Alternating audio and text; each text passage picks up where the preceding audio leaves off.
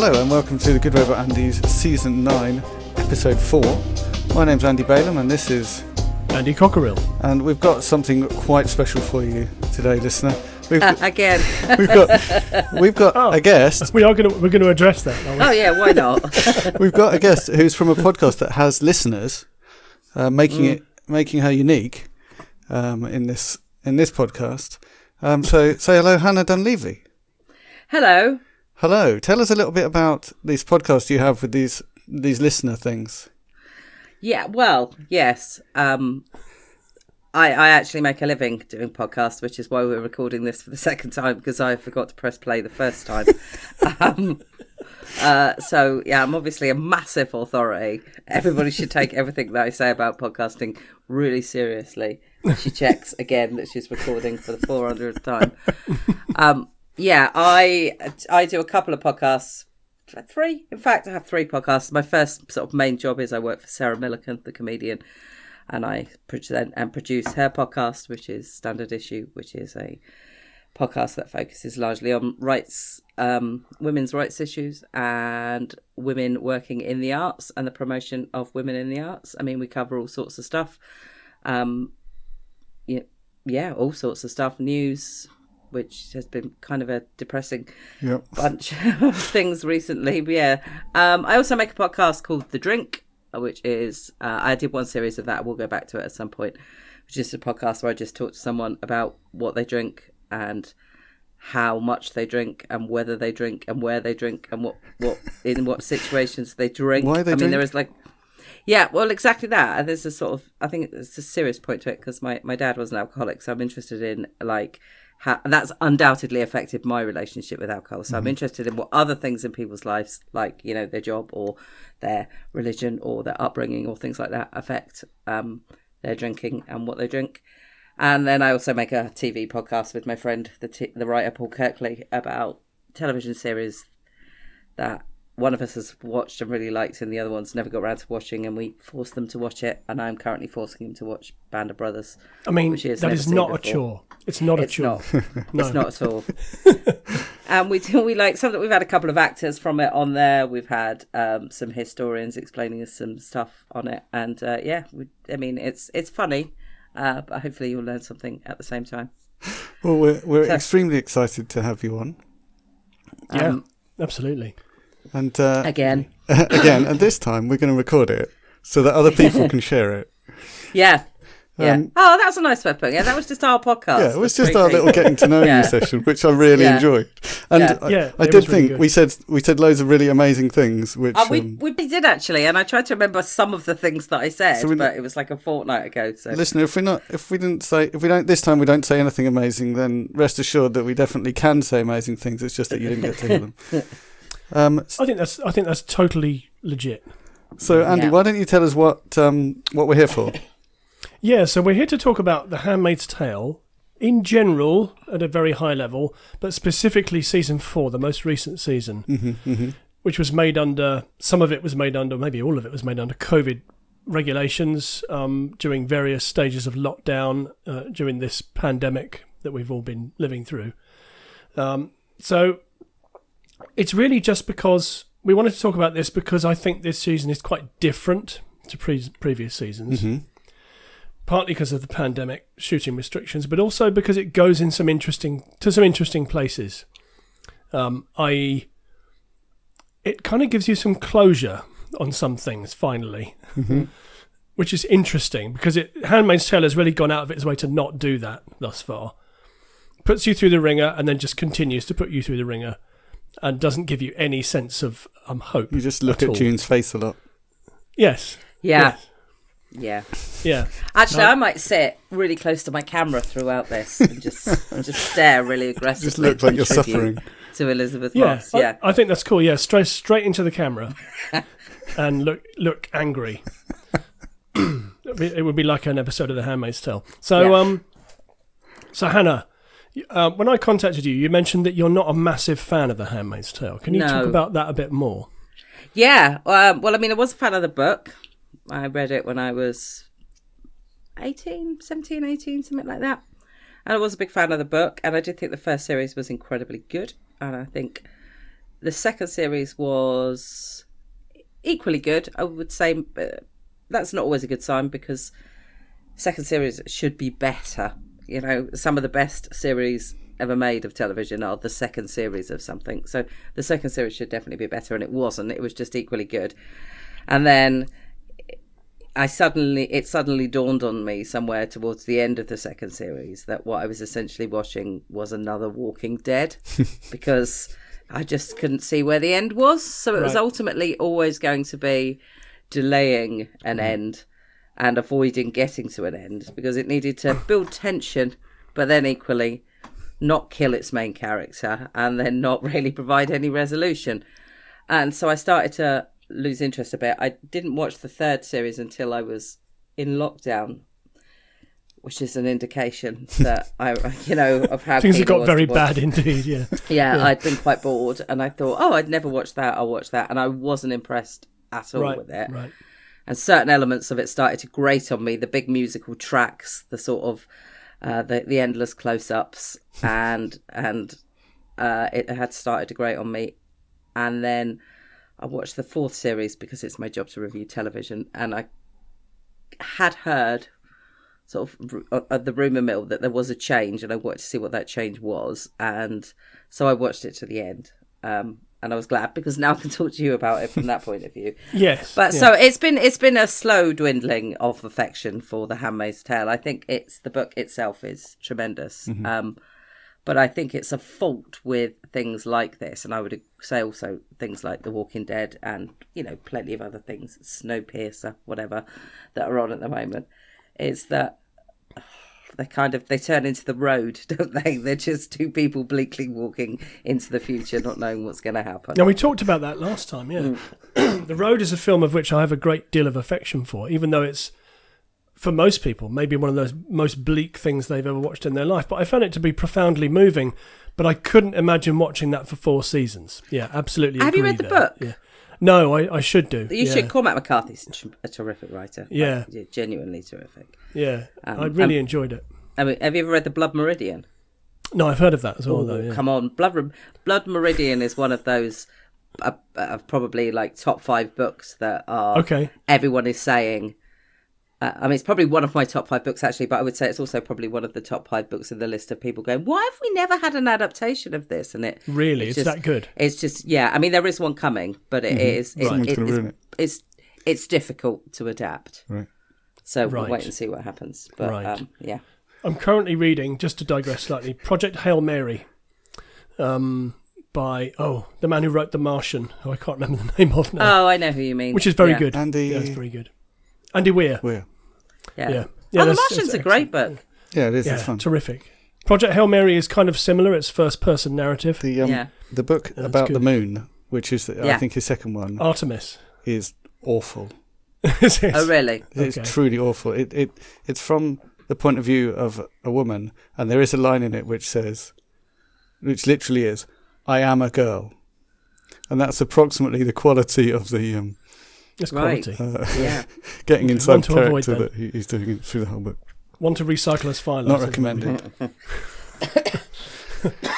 Excuse me. Excuse me as well. We've all we've all had colds on top of Yes. colds Yeah. that we were recovering from. Actually, I'll probably be coughing a lot less this time than it was last time. okay. that makes me feel any better.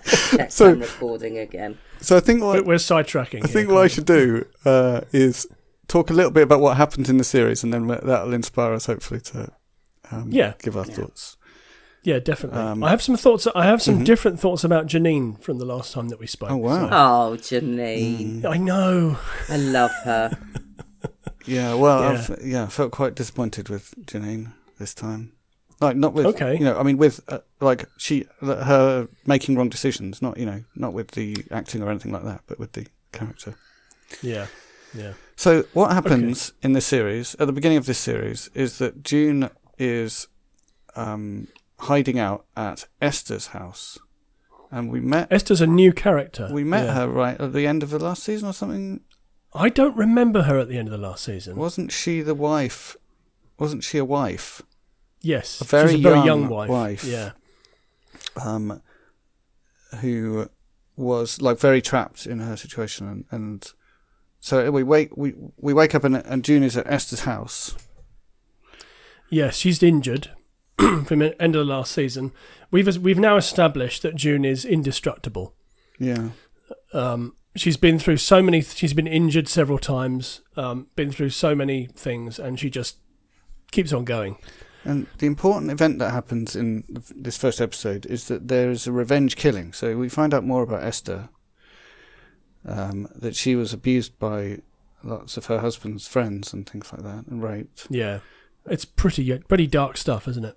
And Mm. one of them comes by the house and gets killed by them. Well, well, June it, specifically, June very strongly encourages Esther to kill him Yes. as revenge, which yeah, is like a pretty. forward That's echo. pretty dark. It's a forward echo, yeah, Yeah. of what's coming. She's um. I mean, I- I'm not. I'm not quite sure with the with. Yes, you're right that. I'm not saying I'm not quite sure that you're not right. You are right on that. But with with with young characters in this, right? Young children are absolutely ter- terrifying. I mean, it comes from that whole thing that happened under Mao, doesn't it? You know, or in uh, in Cambodia, the idea that like young children are are are are among the most zealous of all. Um, so although I, I always feel with sometimes with the Handmaid's Tale, this is a good example of it. Although sometimes I feel like it hangs around in certain places for too long. At other points, I feel like it could have done more with that. And I do think the element of her being uh, young and therefore sort of less controlled, less measured, uh, but also more steeped, having grown up around it. Um, Yeah, uh, I hope I hope in the future they might do a bit more about sort of young adults in this. yeah, well, that that character survives to the end like of that. this season. So, Yes. um, so hopefully she'll be back um, yeah, next year, which would be great because I think that character's got a lot more to offer. Um, Yeah. in terms of vengeance, which is where we're heading, isn't it? Yeah. with this oh, show. uh, oh yeah, definitely. Um, yeah, So it turns out she's been poisoning her husband, um, and and that's why they're able to be safe at the house because he's out, he's kind of out of action. And yeah. She's not trying to kill him; she's just keeping him docile, isn't she? Um, with with whatever she's poisoning him with, which I, I think is it digitalis, something like that. It's um, oh no, that would kill you. That would give you a heart something attack. from the if you- plants or something, isn't it? Yeah, uh, but June then We all know it. It's like yeah, you know, it's Yeah. like entrained in us this this witchcraft. Mm-hmm. You Yeah, know, yeah, that we could just look in a in a any average garden and just say yeah, yeah. let's grind those together, I could use that. keep him sedated. Now, my wife, my wife's an artist. I did mention this last time, but I'll mention it again. And it, this month is Bloomtober, um, the month when um, artists uh, draw plants, and and this month is all poisonous plants. So every day she posts a new poisonous plant to Instagram. Um, so she's done a whole bunch. Well, Sharing the knowledge this among the month already. sisterhood. Indeed, yes, yeah, yeah, indeed. Wow, Yeah. And they're they're great pictures too. I bet. She's very good. I bet. I once worked in a, a Cambridge uh botanic garden. Um, uh, I had a period between jobs and I was bored, and I thought that seems like a nice place to work. Yeah. And uh, um, people come and ask you a lot of questions about plants. And somebody was asking me about pennyroyal once. Oh, yes. And uh, and and she said. Oh, what do you know about it? And I said they used to use it for abortions. And then I thought, Wow. I probably shouldn't have said that. Should I? that, that doesn't. That probably wasn't the conversational nugget. I mean, you could take the feminist out of the podcast, but she will reappear in the botanic garden every so often. Yeah, it's fascinating. There's so many plants that can Yeah, either kill you or incapacitate you quite badly. yeah. Fascinating stuff. Anyway, Anyway, much as, so, much as this poisonous plant Yes. thing is really interesting, that was only the first episode. Um, but yeah, how did we feel about um, encouraging the young lady to kill the man? um, I think June is is beyond the point of any rational thinking now, and uh, it's just basically kill them all. That's her. Seems to be what she's thinking. Yeah, yeah, yeah, she's gone beyond any kind of. Um, well, I'm not going to say redemption because she's been through so much, but I don't think she can be talked out of it anymore by anybody. But she's not just in this series. She's not just interested in killing them all. She's interested in getting everyone else to join in. Yeah, absolutely. Yes. I agree. Yeah. Yes, in fact, that that that's addressed by her and Janine when when they escape in the milk um, train truck. Milk tanker, yeah. They esc- milk tanker. Sorry, thank you. Yeah, that's Mark Kermode's aeroplane station that he once called an airport because he couldn't remember what it was called. Um, uh, and Janine says, "The only reason we're here is because of you." Not in a nice way. It's like I could be somewhere else rather than sitting in a fetid milk tanker. Oh, Yeah. so that, so there's so much suffering at that milk tanker. They're, Yeah. they're so cold in there. It's so awful. Yeah, Yeah. it's terrible. We jumped They ahead. also waste a shameful amount of milk. yes. A shameful amount, yeah, that could feed people. Yeah, Yeah. exactly. So after Esther's house, they um, we move on to the Jezebels, where again Yes. June takes revenge by persuading someone else to help her poison all the commanders who are staying at the Jezebels. Yes, she persuades one of the. You have to remind me what the cooks are called again because I can't. I can never Martha's. remember. One of the Marthas to um, poison them. Yeah, with the same drug that the commander's been poisoned with, but not to incapacitate them, to actually kill them with it. So lace the food, lace the drinks, everything's poisoned basically So she kills them all, and then she gets captured by Nick, who's returned. by Nick. Oh, charismatic Nick. Yeah, Mr. Mr. Charisma. she really likes him. She does really like him, and it, you know, I know that that's a plot point, and that they can't really do anything about that. Um, but uh, Well, I mean, they hard to could have see cast someone cast somebody that else. had some chemistry with her. Yeah, I mean, Yeah. yeah, Yeah. Um, so yeah, he's back. Uh, so she gets captured, but not for long. Um, Well, she escapes again. but yeah. So before she escapes, she she gives up the location of the other handmaids, Yeah, she does, doesn't she? not because she was tortured, because she's indestructible, um, but because they threaten Hannah. Yeah, no, that's quite Mm. powerful. Yeah, and that's the first time we've seen we've seen them try to use that um, that leverage on her to get information because they know that she won't give up anything if they torture her. It's pretty She's mean not what they do to her. Yeah, it is. They put her in a room where she can see Hannah, and Hannah can see her, but Hannah is just scared of her, and Well, I think Hannah's maybe forgotten who she is. Yeah. maybe. she looks pretty dishevelled, and um, they never say anything. You just know that that this is a threat. Mm. Yeah, yeah, that was powerful stuff. yeah. Yeah, so she gives them up, and then it looks it. It seems like her and the other handmaids They all get captured. are going to yeah. be taken to handmaid hell. So they're not going to be given to um to families anymore. They're just going to be taken to like a breeding center, a farm yeah. basically. Uh, and uh, but she's not having any of that. So they escape again. And Aunt Lydia seems to be indestructible as well now. 'cause Yeah. she's been Well, that beaten is the up problem. and thrown down the stairs and That's the problem. Everybody's got some plot armor on because everybody loves Ann Dowd, and why would you get rid of her? Because she's amazing. She is Yeah. Um, amazing. Yeah.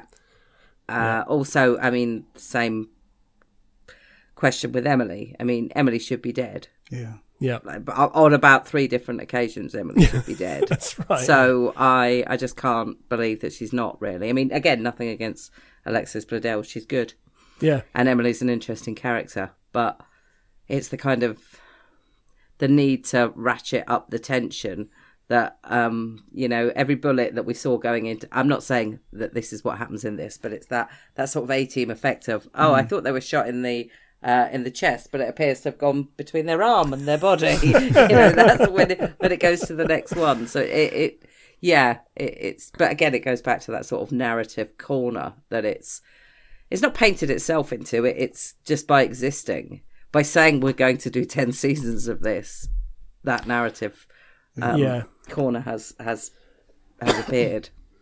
So Aunt Lydia is the person that makes me the, the most sad because a number of times throughout these several series, she's clearly seen like quite how bad the things she's doing really are, how much they make people suffer, and uh, many several times she's appeared to waver, and Yes. every time she's just doubled down on doing the wrong thing. I was just going to say that phrase. Yeah, that's what she does every time.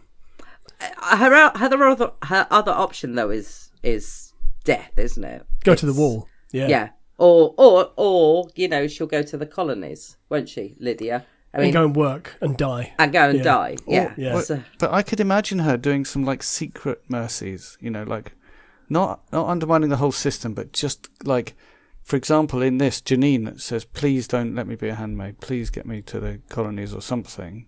I'm Not sure where she says that, but anyway, she asked not to It's be something a like handmaid, that. Yeah. and and Aunt Lydia could have just quietly kept her as an assistant or sent her to the colonies or something, and she just doesn't. That's the doubling down thing, right? She's just like, "Nope, I'm still doing the evil thing." But she's under a bit of pressure, isn't she, Aunt Lydia? Because she she got relieved of all of her powers. Yeah. Then she Yeah. managed to get back in by doing a deal with um, Commander Lawrence. Let's talk about Bradley Whitford in a minute. Oh, but um, she did a deal with him, so she's back in the good books. But she's under pressure Yeah. because the other the others don't really trust her anymore. Yeah, no, that doesn't really make much sense either. she should be back. I, why would she want to be back? Couldn't she have found a quieter corner? Yes. Yeah. Yeah. I, I just don't find her sort of. I hate using the words like oh, plot arc, but you know, I don't find her arc particularly satisfying because the thing about bad characters is you like bad characters to start off bad, right, and then become better human beings, Yeah. a la Jamie Lannister, or you like people to start off good and end up bad, a a la Walter White. Walter White. Yeah. that that sort of Yeah. like heart monitor thing that Lydia does is really frustrating. Yes. Yeah, it is frustrating. Yeah. So uh, let's let's talk Mad Men for a moment. Let's talk Don Draper. Mm-hmm. No his problem. story ar- his story arc is he pretty much stays the same throughout the show. Yeah. He's a womanizer, he's a boozer, he's got serious serious issues. They never try to humanize him or make us feel sorry for him in any way whatsoever. Mm. And I think that's really brave, really brave storytelling from a show. They don't try and make the bad. He's not a bad guy anyway, but they never not a try good and. guy. No, he's not a good guy. No, absolutely. And the same for Pete Campbell. You know, Pete Campbell's Yeah. a weasel, but he stays a weasel Oh, throughout see, I the love show. Pete Campbell. You Pete love Pete Campbell. Yeah, Pete Campbell is actually I find quite sympathetic. Um, Yeah. Because he shouldn't be. He's um. Oh, this is a diversion, but Pete Campbell is basically like is actually a way better person than he appears at the start, and he's Right. really, really, really good at his job, which is actually quite, actually sort of a thing to argue for his corner. But he's actually of all of them the one that's not racist. No, Like he not, might he? seem like a, Yeah. but he's not racist, and he's not half as sexist as most of them are as well. He's actually way more progressive. It's just because he's really posh and he went to a private school. He's really easy to hate. That's true. He is easy to hate. Yeah, Yeah. absolutely. Yeah, that is one hundred percent true. No, it's a good point. The episode where he and um, Jared Harris have a physical fight in the office is Oh, so amongst my favourite hours of television ever in the world. Yeah. It is amazing. Yeah, it really is funny, and, and mainly because Campbell thinks he's, you know, he thinks that he can fight this guy who's like a public school boy, and Jared Harris just hands him his ass. Yeah.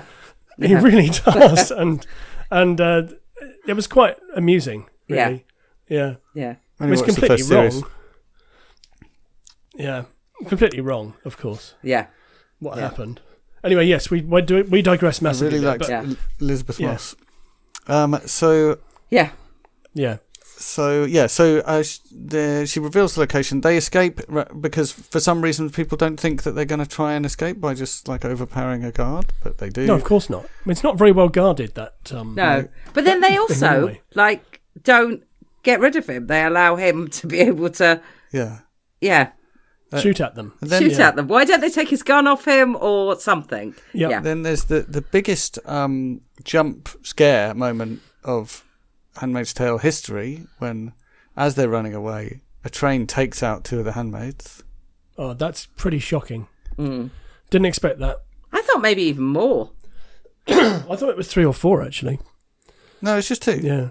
Is it just two? Yeah, yeah, yeah. It, it, uh, that's what Wikipedia says. Okay. Wikipedia must be right. There's four of them, and June and, And then Janine there's make it. oh, okay. So yes, okay. Janine and June made it. The made others it to get the shot train, and yeah. stuff. Oh, yes, so there are more, Right. but uh, the train only Yes. takes out two. Yeah, that's what it is. Okay. Yeah. Oh yeah, Yeah. because then the trains trap them on the other side of the Yeah. track, hasn't That's it? Yes. right. So So that's okay, how they yes. actually managed to get away. Yeah. So they get away uh, via the um, milk tanker that we've already talked about. Which is so they get cold. away to the um, to near Chicago, which is currently in a state of civil war. Yeah, they get to the USA. Yes. Mm. Yeah, which looks pretty grim, to be fair. I mean, maybe it looks like Chicago looks now. I don't know. looks like Detroit looks now. Detroit looks think, now. Yeah. sadly. Yeah. So I felt Um, like the filling in of history that like this is the USA is a thing that exists, and the, and the the fact that it becomes a lot more concrete. Now maybe in the book it always was concrete, but I didn't like that. You know, I liked the fact that it that Gilead was a sort of a metaphor in a way, in my head, and then it became like an actual place that there used to be the USA, and it, it sort of lost some of its magic for me a bit. Right, right, right, right. So there's still, yeah. Because we knew they existed because we heard Yeah. Oprah Win- Winfrey playing uh, Bruce Springsteen, which um, in a previous series uh, Oh. when she manages to find some free radio station coming out of. I do not remember that. Do you know That's- she? Um, I think it's the one where she had the baby. And Right. She was in that in that house, and she got into a car, and the car radio was working. And she turned on the radio, and Oprah Winfrey was on it playing Bruce Springsteen, Playing Yeah, I Bruce. mean- which we is about the most American thing you can think of. In all It of is, isn't it? Yeah. to be honest. We It definitely really knew it existed, but yeah, the more concrete it gets, the more the more disappointing that is. For. Sorry, listener. Coughing a lot now. So yeah, they're, now they're now they're in Chicago, and Yes. there's a very difficult situation where the um, one of the one of the military commanders or someone in Chica- Chicago, military leader of some kind in Chicago, says they can stay, but only if they give him sexual favors. I mean, that was so dodgy. I think. Um, it's it's bad. Obviously, bad behaviour. I mean, is that a metaphor for saying these folks are equally bad as everybody else is, and treat women as badly as everybody else does? They just don't do it in a kind of systematic way that Gilead does. Um, I mean, surely, I'm, I'm you know. guessing, yeah, you get Yeah. wrong uns, you get wrong. Or power corrupts everyone eventually. power corrupts doesn't it? everybody. Yeah, I but guess it's, so. it's all about June, really, isn't it? So it, it June says sends Janine away and says, "Okay, I'll do it," and then she can't do it, and Janine goes and does it and is totally fine with it, and actually starts Yeah. having a relationship with him. Yeah, yeah, and actually seems quite happy. yeah. I think Um, that's why I find I find June quite grating because because she's such a martyr. She really is such a martyr. She- oh, Janine, I must save Janine from it. Poor Janine can't do this. I must do it because all of the weight of the world must be carried by me, June. And then she's like, no, I can't do it, which is fair enough. Yep. Right? And then Janine's like, yeah, whatevs. um, uh, yeah, I, I kind of, yeah, she, she annoys me when she's like that as a character, when she is the martyr. Yeah. But we don't get we don't get much chance to, to think more deeply about Janine, do we? Janine is always she's just around and sort of an innocent who gets damaged. We don't spend much time in Janine's head. No, we are witness to what to her outward behaviour. Yeah, absolutely. So, is Janine the one who threatened to jump in one of the seasons? Yes. Yeah. Yeah. So she's really been through the wringer, Janine. And she, she also um, got sent to the colonies, I believe. Yes, she did, Janine yeah. Got taken back. yeah. Yeah. Mm. I mean, I can understand why she says to her, "I'm here because of you, and I've had enough of this." You know, it's um, I can understand that. Yeah. Yeah, because like, Yeah. yeah. it appears as if Janine has sacrificed nothing, when in fact Janine has sacrificed, you know, actually her autonomy in many ways by getting involved with June. It's like, Yeah. you, you got to do what I say. Um, yeah. So there's more Yeah. of that later on in the series, um, where June influences other people's thinking in maybe a negative way.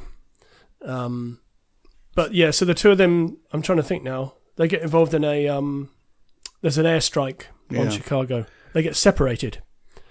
Yeah, so Uh, Commander Lawrence actually negotiates a peace fire. So we think, oh, maybe he's a good guy.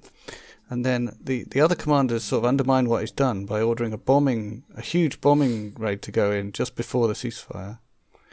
And the immediate consequence of that for our plot is that June and Janine are separated, and June get meets someone from her old life and gets rescued and persuaded to go to Canada, which was a huge surprise. Huge jump. Mm, yeah. Yeah. was not expecting that at all.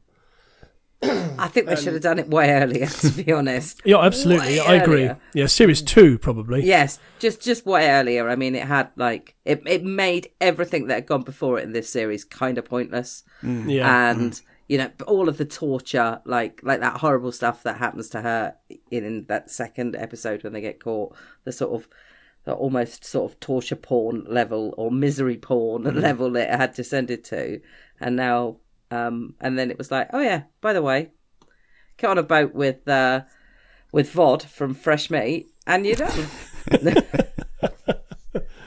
Now, at, at all points, um, when she's on the boat, um, the other folks on the boat say, "We shouldn't take her. She shouldn't be here. We could get in serious trouble." Um, but they managed to convince them to take her along, and then um, when she's questioned by one of the soldiers, she just can't speak, and uh, she gets away with it, which was somewhat improbable um, given how brutal those people are, uh, they would just say, "Well, sorry, we don't believe you." But she makes it, and then for the entire time that she's in Canada to the end of this series, every episode that she's there, I thought she was going to get arrested and taken back to Gilead, because that's what The Handmaid's Tale does to you. It, Yeah. it doesn't let you get too used to people being comfortable. The whole thing kind of starts to remind you of uh, when you see the insulate Britain people at the traffic lights, and uh, people are dragging them out of the road, and then another one will They crawl just go back, back. in. Yeah. yeah, Yeah, it's just like that. Yeah, yeah, exactly like that. Um, so she makes it to Canada, um, but meanwhile, Janine is still in Gilead, and has had a another reunification with Aunt Lydia. Um, uh, but along for the ride is Esther, who's been um, who's now a handmaid. So she's gone from being a wife to a handmaid. She's been basically demoted. Yep. So and so Esther is on hunger strike and refusing to cooperate with the regime. and Aunt Lydia persuades Janine to persuade Esther to just behave and put up with it.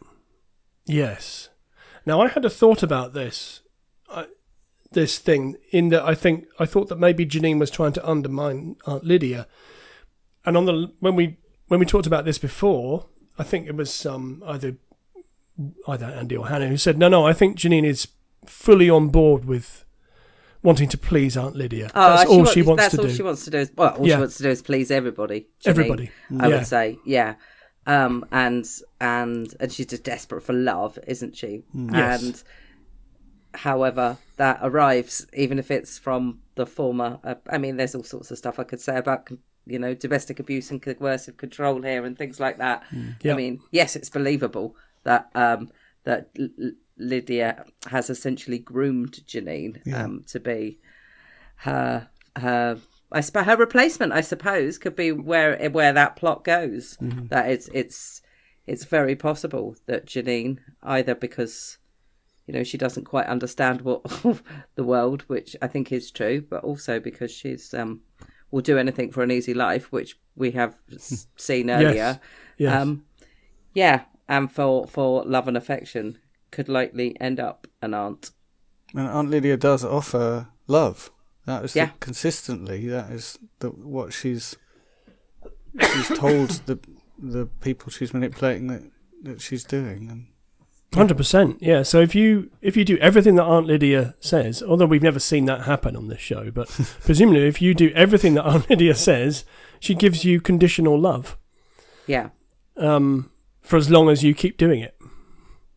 yeah. Uh, yeah, So now the series moves into Canada, and the and Fred and Serena are there, and there's a court case going on, and the relationship between June and Luke, her husband, is it's distant and frosty. Mm. painful. Yeah, yeah, it is painful. Yeah, And Luke does Luke does nothing wrong at any point. He gives her as No. much space as she needs. He continues to be the kind of faultless character. although somewhat dull. She seems to go for the dull ones. doesn't Yeah, I mean, she certainly does. she doesn't really go for Luke, right? I mean, well, how would you describe their relationship? frosty. Uh, yeah, uh, uh, yeah. It seems a bit. um aloof Yeah. on sort of on both of their parts. I mean, he does he does actually come across as I think like just a crashing. A crashingly nice bloke who's Yeah. read the uh, a dummy's guide to what happens when your wife leaves a sex cult type Yeah. thing, and uh, and is Yeah. trying his best. But I have to say, her relationship doesn't seem right with uh, with either Emily or what's her name, Samira My, Samira Wiley's character. Yeah. Serena? Or... No, uh, Oh, they're friends. her friend. Right, yeah, I can't remember the names. Shit, what is she called? Yeah, she seems. I mean, th- they've had some time to move on. I think. Yes, And they're trying She to hasn't. move on. Yeah. Yeah. And she is not trying to move on. So she's stuck in a moment and actually doesn't want to get out of it. She wants to carry on being super angry and um, and convincing everyone else to to be the same as she is. Um, but there's some other stuff that's happening here. That Serena's pregnant, Yeah. and the father is Fred da, da, Waterford. da. Yeah, da da da. Indeed, Fred Waterford. Doof, doof, doof, doof. So um, that's interesting, isn't it? yeah, yeah. I Um, mean, Is it? Or is it just another thing? No, I think it is interesting Okay. because um, it in in the book and in series one, she uh, she convinces Nick to um, give her a baby um, because it's not working with, and maybe she knows that they've had previous handmaids and it hasn't worked. mm. Um, so uh, it is interesting that it's his because well, we, I we've been also, given thought, to I also think within the mythology they're not actually supposed to do it. right. Husbands really? and wives. Oh, Yeah, they're not. I think it's seen as a bit unseemly, Right, right, right. I see. I okay. think. from what I can remember. Because it's Well, I guess because they're not babies. in Gilead anymore, then then Yeah. you know they have been doing that. That's where the magic happens. That's where the magic In happens in Canada. Canada. Yeah. Yeah. that's right. That's all the maple syrup. and So- blackface. Yes. So, um, well, the last time we spoke, Hannah, you pointed out, inadvertently pointed out to me and Andy that, that Andy and I had both forgotten the fact that there is a very disturbing scene where June forces Luke to have sex with her, Hmm. um, completely against his will. Um, it struck what struck me most about that conversation was Andy and I hadn't really thought much about that scene, even though I we'd kind seen of blanked it from my memory because it was so shocking. Um, Yeah. And I wondered whether it, it was because of our innate bias. It wasn't as shocking as a rape scene uh, Maybe. the other way around. Yeah. Um, or Do you whether we buy- were just too what- awkward about it. Oh, I was going to say, uh, do- by innate bias, by innate bias, do you mean willies? Is that what you're By saying? being men. Yeah. By Being men, yeah. Okay. Yeah. Uh, by being willies. well, yeah. no, I mean Yeah. our whole society's biased, not necessarily just men. Oh, absolutely. Yeah, I mean, yeah, I found it. I found it interesting. I think we had this conversation before, but yes, let's repeat it again. I sometimes wonder what the Handmaid's Tale is actually saying, Yeah, and in scenes like that, I wonder even more what the Handmaid's Tale is saying, what the message is. Um, obviously, the message is that she's really fucked up. Um, yeah. so that's the only message it's already done, right? Yeah, we yeah. know that though, don't we? also it's not a defense obviously and you would hope that a woman coming out of the experience that she's come out of would be treated sympathetically as a character so yeah i wonder where they're trying to take this but it's also i mean leading to the conversation about what she then does afterwards. I mean f- female anger is one of those things that you're not supposed to show you know it's a very male it's a very male sort of um emotion to have. And you know there is a, a, a general idea that women should be allowed to be angry and that's great but women shouldn't women aren't men generally as a rule and don't react in the way that men react to stuff generally as a rule so you know beat encouraging other people to beat a man to death which is basically where we're going with this at the end Yes, we are. Yeah. um yes i can understand yes i can uh, sort of understand why why sometimes that or why, why that might happen because and by saying i understand i mean i can't possibly imagine what what you're supposed to what emotions you're supposed to have you know when you come out of a situation that june has been in but at the same point i thought it was a slightly odd message to send because i think revenge is um yeah, it's such an interesting topic, isn't it? But it's really quite unappealing. it's one of the most horrible things to look at when it happens, when you see it happen. Yeah. It's yeah, Yeah, I, that question of what is this series trying to do is really, really important to me because it, like, there is absolutely something interesting you could do about saying, um, it, uh, look, people are angry, just like, literally just saying people are angry when bad things happen to them, but also um, saying it's okay to be angry. You know, if the series could have set out to say, right, this this season we're gonna have a clear message. It's okay to be angry, or some other thing like that. But June's character is not okay, and is not acting in an okay way. So No. what are they trying to say?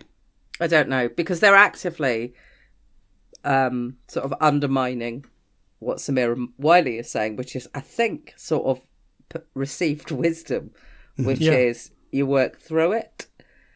Um, yeah, and and it's worth pointing out again that we are none of us are its target audience. I don't think. I think it's even if its target audience wasn't um teenage g- girls and women in their 20s that that is who's watching it Right. and i wonder yeah i, I wonder get knowing how teenage girls obsess about stuff that they really enjoy like this and how many blogs there are everyone ex- everywhere explaining what what this must have meant and what this was for and why did June behave the way she behaved i sort of wonder I do. I, I wonder. I literally wonder what the message is because I haven't mm. worked it out. I literally haven't worked out what this series was supposed to be telling us. Uh, uh, no. Uh, when you said that when we spoke before about target audience, I, I said I thought that I had been I had thought I was the target audience, right? Because I thought essentially the audience was essentially the Canadians, right? People who people who were like all trying to be nice and stuff, Yeah. you know, like Luke or someone like that. And and and you're right that uh, Jacinda Ardern. yeah. So it's Yes. That's So- its Yeah. target audience. so but so then then the undermining is interesting right so if it's saying to someone like me in the audience you're kind of pathetic liberal we should all try and get over this or be nice to each other and if you're nice enough eventually people can heal like that message is stupid but what is it giving me as an alternative Yeah. to that Because I think it takes place. You can't separate uh, uh, with with a series that is as political as this is. I don't think you could separate it from the context in which it takes place. yeah and there is a, a, a, a national and international conversation currently taking place about sort of you know like cancellation and sort of mob action on twitter and how mm-hmm. we speak to each other politically and the sort of the quality of mercy and all of those things as seen mm-hmm. in places like social media. And and I think I'm actually swimming against the tide in that sense because I think that people should be given the opportunity to apologise and be forgiven, and that's not a really a very um, popular opinion at the moment. Now, obviously, there's a difference between someone who tweeted something outrageous apologising and someone who subjugated you as his like like sex maid for like seven years. But I think the sort of comparison sort of is the same in that sense, isn't it? What we're saying to young people is what will what what will we accept and what what punishment should we dish out to people? Yeah, yeah, yeah, yeah. I think a lot of this comes back to the thing I said earlier, which is that the folks in Canada have had some time to move on and heal from this. June has arrived, um, freshly angry, and is not having any of that. and it's, she's Uh, determined not to heal but Yes. to express her anger Express her anger, and sh- and again she convinces people uh, to to help her to express her anger. yes she's very much yeah. about getting other people to do that to pile on in the Yeah, in the social Literally. media. pile on on somebody. Yeah, So um, yeah. I think one of the, on. I don't know what you were going to say. So if No. it's on this subject, say it, and I'll stop. No, go ahead. Okay. Um, I think is it one of the plot points that I thought was quite interesting in this, and actually was something that made me go, ah, you know, there's something I hadn't thought about was the expansion of the narrative within Gilead, outside of Gilead, and there was that moment Right. when the Waterfords were bringing a crowd, hmm. Oh essentially. yes, yes. And and I thought, well, well, that's that's interesting because I don't think America is in any way unique, and hmm. I think having seen how social, sort of how cultural,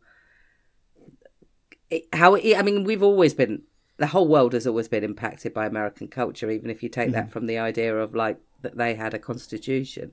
But certainly since uh, the 20th century, we've been very mm. influenced by them. So um, I suppose that that that interested me, and I thought that would be a, a, an interesting thing to go. What if Canada fell too? Do, you- do you know what I mean? Mm-hmm, Which is mm-hmm. kind of likely mm-hmm. given how much so, how much. Well, I'm going to call them social contagions spread nowadays. You know, Yeah, that was interesting, wasn't it? Yeah, they draw a big crowd who are really supporting them, um, which of course they love. They're lapping it up um, outside the courtroom. because it's worth. I think sometimes you have to sort of remind yourself that this is about an intract an intractable problem that Yeah. they have. They haven't just decided to make women sex slaves. They've done it because the birth rate is absolutely plummeting. because it's all gone children of men. Yeah. Yes, God, Yeah. Children of Men is so much better than the Handmaid's It's really Tale. children of men is really really good. yeah, it's amazing. It's amazing. Yeah, It is. So is is was season one just a Trump thing, and is it over now because Trump is over? Oh, Trump That's isn't over. Trump isn't over by any means. Uh, I also don't think he's over. Okay, Yeah. I think he might win in 2024, but that's I a- think he that's- could. That's yeah. another conversation for another day. Um, uh, yeah, yeah. I mean, probably yes. I think that, um, you know, the arts, much as I love them, they have a knee-jerk reaction uh, relationship with politics in that sense. You know, especially yeah. Let's reflect the world around us, especially when stuff as crazy as you know yeah, sort of as Trump getting elected, or contextually Brexit happening here, or you know there being a a massive pandemic. Um, so yeah, that's the point because that's kind of a lot of the question with with where was America going to go when Biden got elected? Who are you going to rage against now? yeah. yeah, Yeah, yeah, that's a good point. yeah. You I do think we need should probably rage. start wrapping up now. Yeah. Um, but just some thoughts on Bradley Whitford. I know we talked about this last time, but you know, we we bring out well, I, at least I do my my baggage of the West Wing with me to Bradley Whitford's performance in this, um, and uh, I just can't square it with the fact that he's not playing a good guy. Although he loves his wife and um, he does some good things, he's still out for himself, isn't he? This character, yeah, yeah. He Commander does. Lawrence. he does seem to um, have his. He's got his head down, hasn't he? He's like, Yeah. how do I survive this? But then again, at other points, he he, he seems quite Machiavellian and involved, and yeah. But he again, he's a. Is he a good guy? Is he a bad guy? Is he a good guy? And Yep. it's like it's this sort of exhausting up and down with him. Same same with Serena. Yes, Yes. Same with Yes. Serena. It's weird, Like- isn't it? Yeah, There's no arc in, for any of those characters. It's just like, oh, maybe they're going to be good. Oh no, they're not. yeah, Yeah. Is it just the constant rug pull of is this person going to do a good thing? Oh no, they're not going to do a good thing. But Commander Lawrence definitely leaves me the most feeling the most condemned because I'm constantly thinking, what would I do in in in different people's position, and I, Yeah. I imagine myself in his position and think, um, yeah, maybe try and be nice here and there, but not get caught. Yeah. I mean, Yeah. don't be a rapist. He's he's Yeah. he's he's at the very least he's doing that. I He's mean, definitely on board with that, which is Yeah. good. um, But he has done a deal with Aunt Lydia in this season. yeah. Um, so she comes to him and says, I know about all the stuff you've done, and I'm going to tell everybody. And he says, Well, I know plenty of stuff about you. So why don't we do a deal? You don't tell anybody, I won't tell anybody, and we can help each other. Which seems doomed to failure, ultimately, Hmm. given that she's more, more of a zealot than he is. But he's more powerful than she is. But he's like an architect of this society. Yeah, yeah. yeah. And he could just say, Well, she's lying. She's got to prove it. You know? but he's not that powerful either because he the people sort of suspect him, don't they? Yes, they know that he's a bit of a lefty liberal, and um, yeah, They saw so the he might West get Wing. caught out. They saw the West Wing. Yeah, they're like, it's that guy from the West Wing. I um see. I don't come to. I don't come with that baggage because I don't like the West Wing. So, Okay. well, yeah. Um, I haven't seen all of it. So yeah, but from what I watched of it, I didn't. I didn't like it so much, so I didn't watch it. So he doesn't come with that sort of baggage with me. But he does seem rather like that sort of thing where where it was a guy. So you know, you've got a friend in her thirties, and she tells you like she's going out with this guy who's in his mid fifties, and you think, oh my god, why? And then you meet him, and you go, well, actually. She's all right, and that, he that, seems yeah. exactly that. He's that guy. He's the surprising older boyfriend of one of your friends. You can't quite work out if he's a good guy or not, but you can kind of see what the attraction is. Yeah, he's a pretty attractive guy. Yeah, Yeah, charming, definitely charming. Yeah, yeah, intelligent. Like, yeah, probably has like good red wine. He's well read. He wears nice clothes. Lives in a nice house. It looks a bit Yeah. cold. Not a obviously. make sure racist. He comes through whatever political scrapes with his life and with his family safe. Yeah, absolutely. So Right. Hannah, will will, Yeah. will is there a way for this? If you could write season five, could you redeem *Handmaid's Tale*? Um, well, I would definitely bring back the uh, the internal monologue um, because I loved that. hmm um, and it was and a lot of the humor came from it, and I feel like it could it could do with that again. hmm Um, uh, I much preferred knowing what what what she was thinking than sort of inscrutable face, which is kind of what you get face. a lot of the time. Yeah, kind of um, happens a lot in the Crown as well. Presumably because we don't know what the Queen thought, so it's just like inscrutable face, and you're like, I really know what I that mean, is. Doesn't the Queen just think, "What do you do?" and have you come far? That's, that's it, isn't it? Yeah. Yeah. Shall I stroke a dog or go for a walk? Hmm. Which one? I think I'll stroke a dog. Yeah. Always. So, what about the political message of it? Could it could that be redeemed? Could Um, yeah, I mean, I think, I, I, think, I, I mean, I genuinely don't know because I, I also haven't read the testaments, so I don't know where it's got to go. I Hmm. also don't know how much sort of leniency there is between what's going to happen now and what's going to, um, Hmm. what happens in that. So, um, I'm not sure I could, but that said, I'm sure there are many talented people who could have a good crack at the whip. But I think it needs to um, focus less tightly on June. I think it, it, it needs to remember that, um, you know, we've invested some time in Janine and Aunt Lydia and, you know, Moira. That's Mira Ca- Oh, yes. character's Right, yeah, name. yeah. So it would be good to sort of spend some time. I mean, I know you can't necessarily because it's called The Handmaid's Tale. It's Yeah. about June. But um, I feel like sometimes it has a, a sort of a flexible relationship with its wider Yeah. universe, and I suppose I'd like to see it a bit more, but more I- tightly. Uh, because I can't give up on things, I really want it to just come back with season five and explain what all that ambiguous stuff in season four was about, and then like the politically, I mean, Mm. like Right. what was the message, and then I can be okay with it. Is it okay for me to kick someone to death? I Yeah. need to know. yeah, I need to. I need that to be properly sorted out for me. Yeah. Um, all right. Well, thank you very much, Hannah. It's, it's been No, a very real, welcome. a massive pleasure to talk to you. Twice. Um, at the end of Um, our podcast, we generally do a um, "Have you got anything to plug?" Section. Have you got Well, only plug? those only those three po- co- podcasts that I plugged earlier: Standard Issue, uh, The Drink, and What Are You Making Me Watch? Um, and I think that's about it. Cool. Well, we'll, don't- we'll link to them. Sorry. You can talk to me on Twitter if you want. I am at that Dunleavy if you want to answer the question of whether or not it's okay to kick someone to death. I think it depends if they're a Nazi or not. Really, Oh yeah, that is a whole different conversation. it's a whole different. Somebody always does that. Says, "Well, it's okay if it's Hitler." So you know, Yeah. um, yeah. Yeah, Are you so- telling me people talk about people use Hitler in arguments on Twitter, Andy? I don't believe it. They go straight to it, don't they? it's like You, there's no ambiguity. You are basically Hitler. You're- well, I'm basically not.